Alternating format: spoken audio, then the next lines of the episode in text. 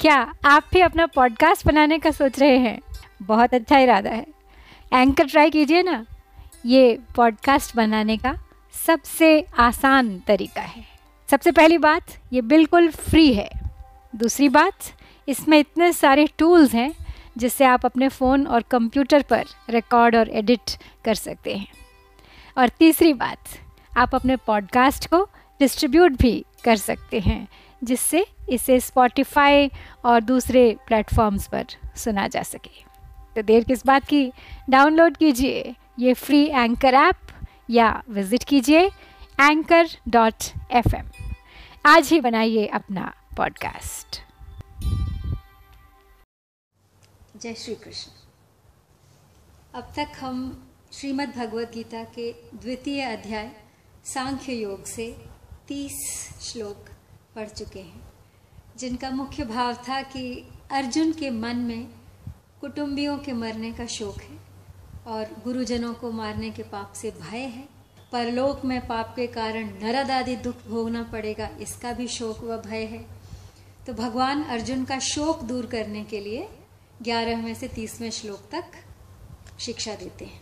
और अब वे उसका भय दूर करने के लिए क्षात्र धर्म विषयक प्रकरण आरंभ करेंगे। किंतु उससे पहले हमेशा की तरह पिछले सात श्लोक तेईस से तीस। आत्मा न कटता शस्त्र से, है आग से जलता नहीं। सूखे न आत्मा वायु से, जल से कभी गलता नहीं। छिदने न जलने और गलने सूखने वाला कभी। यह नित्य निश्चल, फिर सनातन और है सर्वत्र भी। इंद्रिय पहुँच से है परे, मन चिंतना से दूर है। अविकार इसको जान, दुख में व्यर्थ रहना चूर है। यदि मानते हो नित्य मरता, जन्मता रहता यही तो भी महाबाहो, उचित ऐसी कभी चिंता नहीं। जन्मे हुए मरते मरे, निश्चय जन्म लेते कहीं, ऐसी अटल जो बात है उसकी उचित चिंता नहीं। अव्यक्त प्राणी आदि में है, मध्य में दिखते सभी। फिर अंत में अव्यक्त, क्या इसकी उचित चिंता कभी? कुछ देखते आश्चर्य से, आश्चर्यवत कहते कहीं। कोई सुने आश्चर्यवत, पहचानता फिर भी नहीं। सारे शरीरों में अबध, आत्मा न बध होता किए। फिर प्राणियों का शोक यूँ तुमको न करना चाहिए। तो इसके बाद का अगला श्लोक, इकतीसवा। स्वधर्ममपि चावेक्ष न विकम्पितुम् अर्हसि। धर्म्याधि युद्धाच्छेयो क्षत्रियस्य न विद्यते। अपने क्षात्र धर्म को देख कर भी तुम्हें विकम्पित अर्थात कर्तव्य कर्म से विचलित नहीं होना चाहिए, क्योंकि धर्म में युद्ध से बढ़कर क्षत्रिय के लिए दूसरा कोई कल्याणकारक कर्म नहीं है। यह स्वधर्म स्वयं परमात्मा का अंश है। जब यह शरीर के साथ तादात्म्य कर लेता है, तब यह स्वधर्म कहलाता है। जैसे कोई अपने आप को ब्राह्मण, क्षत्रिय, वैश्य अथवा शूद्र मानता है तो अपने अपने वर्णोचित कर्तव्यों का पालन करना उसका स्वधर्म है। कोई अपने को शिक्षक या नौकर मानता है तो शिक्षक या नौकर के कर्तव्यों का पालन करना उसका स्वधर्म है। कोई अपने को किसी का पिता या किसी का पुत्र मानता है तो पुत्र या पिता के प्रति किए जाने वाला कर्तव्य उसके लिए उसका स्वधर्म बन जाता है। तो यहाँ क्षत्रिय के कर्तव्य कर्म को धर्म नाम से कहा गया है। क्षत्रिय का खास कर्तव्य कर्म क्या है? युद्ध से विमुख न होना। अर्जुन क्षत्रिय है, अतः युद्ध करना उनका स्वधर्म है। युद्ध से भी शांति की स्थापना होती है। इसलिए भगवान कहते हैं कि अगर स्वधर्म को लेकर देखा जाए तो भी क्षात्र धर्म के अनुसार तुम्हारे लिए युद्ध करना ही कर्तव्य है। अतः कर्तव्य से तुम्हें कभी विमुख नहीं होना चाहिए। अब भगवान यहाँ से अड़तालीसवें श्लोक तक देही के स्वधर्म पालन का वर्णन करते हैं, यानी आत्मा के। देह देही के विवेक से जो तत्व मिलता है, वही तत्व देह के सदुपयोग से और स्वधर्म के पालन से भी मिल सकता है। विवेक में जानना मुख्य है और स्वधर्म पालन में करना मुख्य है। परंतु जो मनुष्य देह देही के विवेक को न समझे, उस अंतर को न समझे, उसके लिए भगवान स्वधर्म पालन की बात कहते हैं, जिससे वह कोरा वाचक ज्ञानी न बनकर वास्तविक तत्व का अनुभव कर सके। तो अगला श्लोक है। यदृच्छया स्वर्ग द्वारम अपावृतम सुखेन क्षत्रिया पार्थ लभन्ते युद्धमीदृशम। अर्थात अपने आप प्राप्त हुआ युद्ध, खुला हुआ स्वर्ग का दरवाज़ा है। हे प्रथानंदन, वे क्षत्रिय बड़े सुखी व भाग्यशाली हैं जिनको ऐसा युद्ध प्राप्त होता है, यानी धर्म युद्ध जिन्हें प्राप्त होता है। तो पांडवों से जुआ खेलने में दुर्योधन ने यह शर्त रखी थी कि अगर इसमें आप हार जाएँगे तो आपको बारह वर्ष का वनवास और एक वर्ष का अज्ञातवास भोगना पड़ेगा। तेरहवें वर्ष बाद आपको अपना राज्य मिल जाएगा। परंतु अज्ञातवास में अगर हम आप लोगों को खोज लेंगे तो आप लोगों को दोबारा बारह वर्ष का वनवास भोगना पड़ेगा। जुए में हार जाने पर शब्द के अनुसार पांडवों ने वही किया। बारह वर्ष का वनवास, एक वर्ष का अज्ञातवास। उसके बाद जब उन्होंने अपना राज्य मांगा तो दुर्योधन ने क्या कहा था कि मैं सुई की नोक के बराबर भी ज़मीन युद्ध किए बिना नहीं दूँगा। दुर्योधन के ऐसा कहने पर भी पांडवों की ओर से बार बार संधि का प्रस्ताव रखा गया, पर दुर्योधन ने स्वीकार नहीं की वो संधि। इसलिए भगवान अर्जुन से कहते हैं कि, हे पार्थ, यह युद्ध तुम लोगों को अपने आप प्राप्त हुआ है। अपने आप प्राप्त हुए धर्ममय युद्ध में जो क्षत्रिय शूरवीरता से लड़ते हुए मरता है, उसके लिए स्वर्ग का दरवाज़ा सदा खुला रहता है। यहाँ पे एक और बात कहेंगे कि ऐसा धर्म में युद्ध जिन्हें प्राप्त हुआ है, वे क्षत्रिय बहुत सुखी हैं, क्योंकि सांसारिक भोगों का सुख तो पशु पक्षियों को भी मिलता है। अतः जिनको कर्तव्य पालन का अवसर प्राप्त हुआ है, उन्हें अपने आप को बहुत भाग्यशाली मानना चाहिए। तो अब युद्ध न करने में क्या हानि है, इसको आगे के चार श्लोकों में भगवान वर्णन कर रहे हैं। अथ चेत्वमिमं धर्म्यम संग्रामं न करिष्यसि। ततः स्वधर्मं कीर्तिं च हित्वा पापमवाप्यसि। अब अगर तू यह धर्ममय युद्ध नहीं करेगा तो अपने धर्म और कीर्ति का त्याग करके पाप को प्राप्त होगा। तात्पर्य है कि यद्यपि तू युद्ध के बिना रह नहीं सकेगा, अपने क्षात्र स्वभाव के परवश हुआ, तू युद्ध करेगा ही। तथापि अगर ऐसा मान लें कि तू युद्ध नहीं करेगा तो तेरे द्वारा क्षात्र धर्म का त्याग हो जाएगा। क्षात्र धर्म का त्याग होने से तुझे पाप लगेगा और तेरी कीर्ति का भी नाश होगा। अपने धर्म का त्याग करने से तुझे पर धर्म स्वीकार करना पड़ेगा, जो तेरा धर्म नहीं है। युद्ध का त्याग करने से दूसरे लोग ऐसा मानेंगे कि अर्जुन जैसा शूरवीर भी मरने से भयभीत हो गया। इससे तेरी कीर्ति का नाश ही होगा। अकीर्तिम चापि भूतानी कथयिष्यन्ति ते व्ययाम् सम्भावितस्य चाकीर्तिं मरणादतिरिच्यते और सब प्राणी भी तेरी सदा रहने वाली अपकीर्ति का कथन अर्थात निंदा ही करेंगे। वह अपकीर्ति सम्मानित मनुष्य के लिए मृत्यु से भी बढ़कर दुखदाई होती है। अर्थात मनुष्य, देवता, यक्ष, राक्षस आदि जिन प्राणियों का तेरे साथ कोई भी संबंध नहीं है, अर्थात जिनकी तेरे साथ न मित्रता है और न शत्रुता ऐसे साधारण प्राणी भी तेरी अपकीर्ति, अपयश करेंगे कि देखो, अर्जुन कैसा भीरु था, जो कि अपने क्षात्र धर्म से विमुख हो गया। वह कितना शूरवीर था, पर युद्ध के मौके पर उसकी कायरता प्रकट हो गई। संसार की दृष्टि में जो श्रेष्ठ माना जाता है, जिसको लोग बड़ी ऊँची दृष्टि से देखते हैं, ऐसे मनुष्य की जब अपकीर्ति होती है, तब वह अपकीर्ति उसके लिए मरण से भी भयंकर दुखदाई होती है।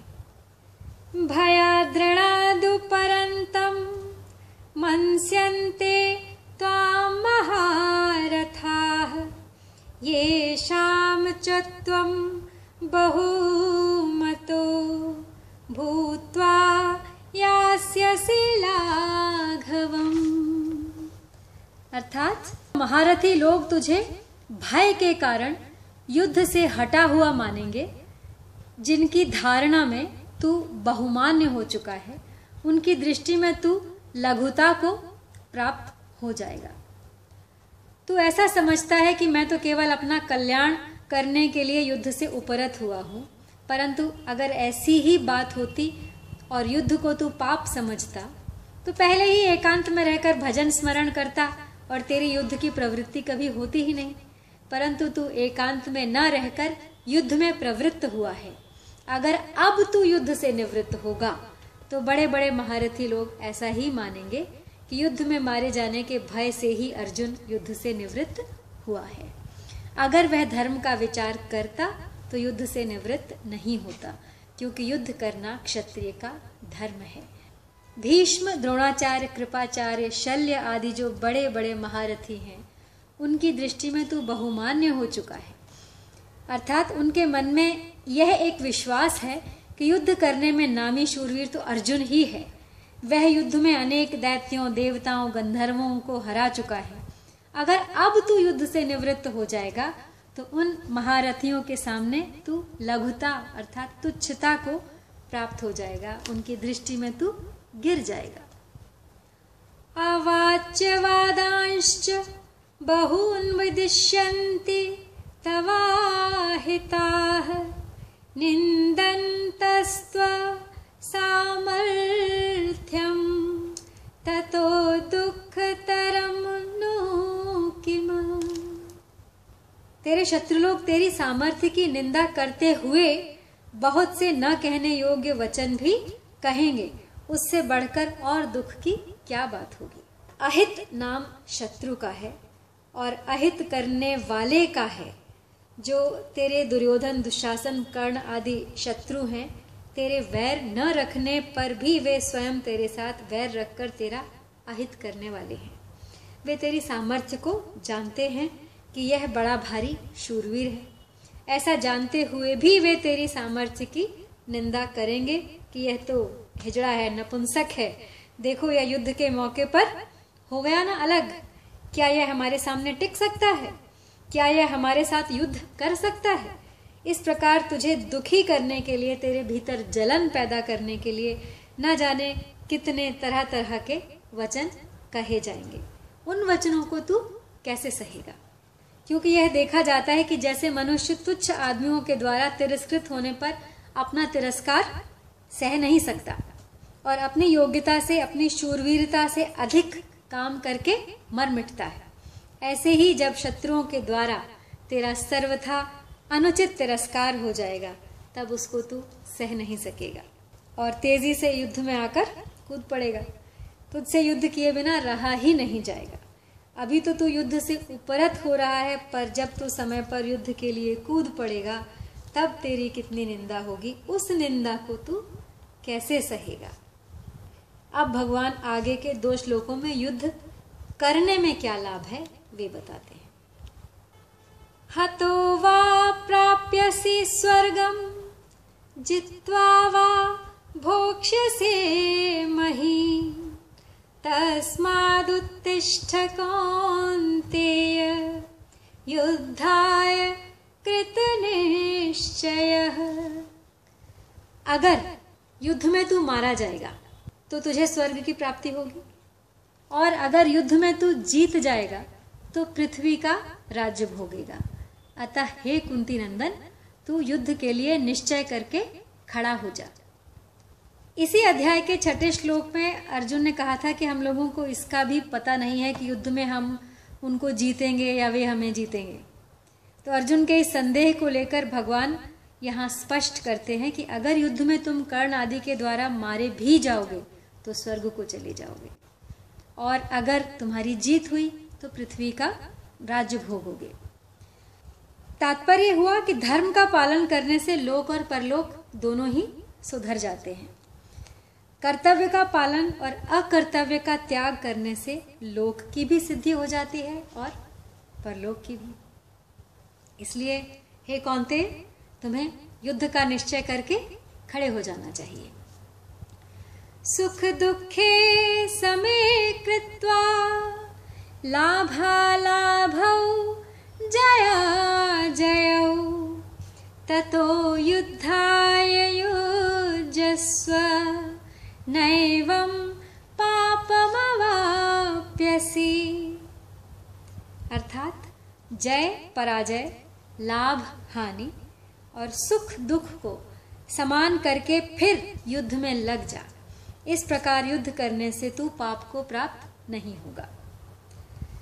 अर्जुन को यह आशंका थी कि युद्ध में कुटुंबियों को मारने से पाप लग जाएगा। तो कृष्ण कहते हैं कि यहाँ पाप का हेतु तो युद्ध नहीं है। पाप का हेतु तो है कामना। अगर कामना का त्याग करके तू युद्ध के लिए खड़ा हो जाएगा तो मुक्त हो जाएगा। युद्ध में सबसे पहले जय और पराजय होती है। जय पराजय का परिणाम होता है, लाभ और हानि तथा लाभ हानि का परिणाम होता है, सुख और दुख। जय पराजय में और लाभ हानि में सुखी दुखी होना तेरा उद्देश्य नहीं है। तेरा उद्देश्य तो इन तीनों में सम होकर अपने कर्तव्य का पालन करना है। यानी जय पराजय, लाभ हानि और सुख दुख, इन तीनों परिस्थितियों में समान रहकर अपने कर्तव्य को पालन करना है। सुख आता हुआ अच्छा लगता है और जाता हुआ बुरा लगता है। और दुख आता हुआ बुरा लगता है और जाता हुआ अच्छा लगता है। अतः इनमें कौन अच्छा है और कौन बुरा? एक समय पे एक चीज़ बुरी है, एक समय पे दूसरी रिलेटिव अर्थात दोनों ही समान है, बराबर है। इस प्रकार सुख दुख में सम बुद्धि रखते हुए तुझे अपने कर्तव्य का पालन करना चाहिए। पूर्व श्लोक में भगवान ने जिस समता की बात कही है, आगे के दो श्लोकों में उसी को सुनने के लिए आज्ञा देते हुए उसकी महिमा का वर्णन करते हैं। एशाम ते भिहिता सांख्ये बुद्धिर्योगे त्विमामृणु बुद्धया युक्तो यया कर्मबन्धं प्रहास्यसि। हे पार्थ, यह सम बुद्धि तेरे लिए पहले सांख्य योग में कही गई, और अब तू इसको कर्म योग के विषय में सुन। जिस समबुद्धि से युक्त हुआ तू कर्म बंधन का त्याग कर देगा। यहाँ कर्म योग के दो विभाग बताए गए हैं, कर्तव्य विज्ञान और योग विज्ञान। भगवान ने जिस समता की बात कही है, वह सांख्य योग और कर्म योग दोनों साधनों से प्राप्त हो सकती है। शरीर और शरीरी के विभाग को जानकर, शरीर विभाग से संबंध विच्छेद करना सांख्य योग है, तथा कर्तव्य और अकर्तव्य के विभाग को जानकर, अकर्तव्य विभाग का त्याग करना और कर्तव्य का पालन करना कर्म योग है। और मनुष्य को दोनों में से किसी भी एक साधन का अनुष्ठान करके इस समता को प्राप्त कर लेना चाहिए। कारण कि समता आने से मनुष्य कर्म बंधन से मुक्त हो जाता है। तो यहाँ एक धर्मशास्त्र है और एक मोक्ष शास्त्र है। धर्मशास्त्र में कर्तव्य पालन प्रमुख है। धर्म कहो चाहे कर्तव्य कहो, एक ही बात है।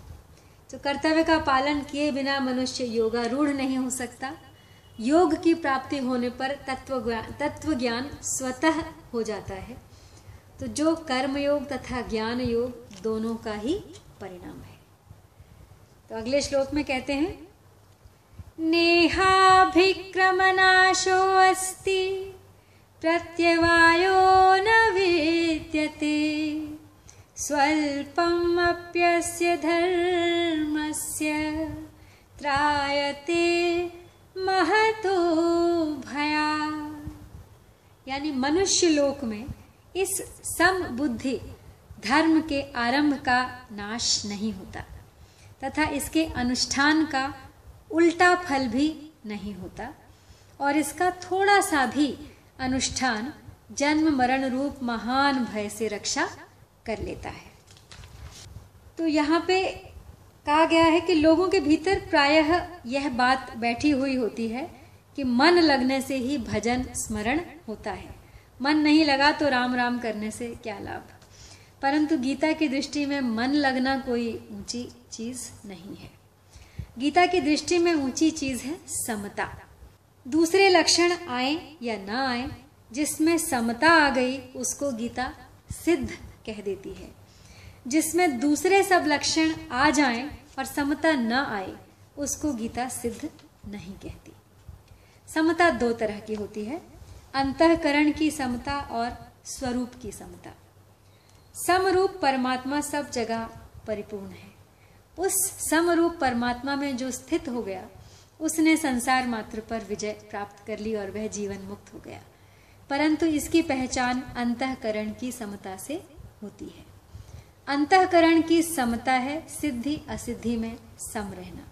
प्रशंसा हो जाए या निंदा हो जाए, कार्य सफल हो जाए या असफल हो जाए, लाखों रुपए आ जाए या लाखों रुपए चले जाएँ, पर उससे अंतकरण में कोई हलचल न हो, सुख दुख, हर्ष शोक आदि न हो। इस समता का कभी नाश नहीं होता। कल्याण के सिवाय इस समता का कोई दूसरा फल भी नहीं होता। तो मनुष्य तप, दान, तीर्थ, व्रत आदि कोई भी पुण्य कार्य करे, वह फल देकर नष्ट हो जाता है। परंतु साधन करते करते अंतकरण में थोड़ी भी समता आ जाए तो वह नष्ट नहीं होती। प्रत्युत कल्याण कर देती है। इसलिए साधन में समता जितनी ऊँची चीज़ है, मन की एकाग्रता उतनी ऊँची चीज़ नहीं है। मन एकाग्र होने से सिद्धियाँ प्राप्त हो जाती हैं पर कल्याण नहीं होता, परंतु समता आने से मनुष्य संसार बंधन से सुखपूर्वक मुक्त हो जाता है। तो समता के द्वारा मनुष्य कर्म बंधन से मुक्त हो जाता है। इससे आरंभ का भी नाश नहीं होता, इससे अनुष्ठान का उल्टा फल भी नहीं होता। इसका थोड़ा सा भी अनुष्ठान जन्म मरण रूप महान भय से रक्षा कर देता है। तो समता का केवल आरंभ हो जाए अर्थात समता को प्राप्त करने का उद्देश्य जिज्ञासा हो जाए तो इससे आरंभ कभी कभी नाश नहीं होता। आज हमने चालीस श्लोक पढ़ लिए हैं यहाँ पर तो आज के लिए यहीं समाप्त करती हूँ। आपसे आज्ञा, जय श्री कृष्ण।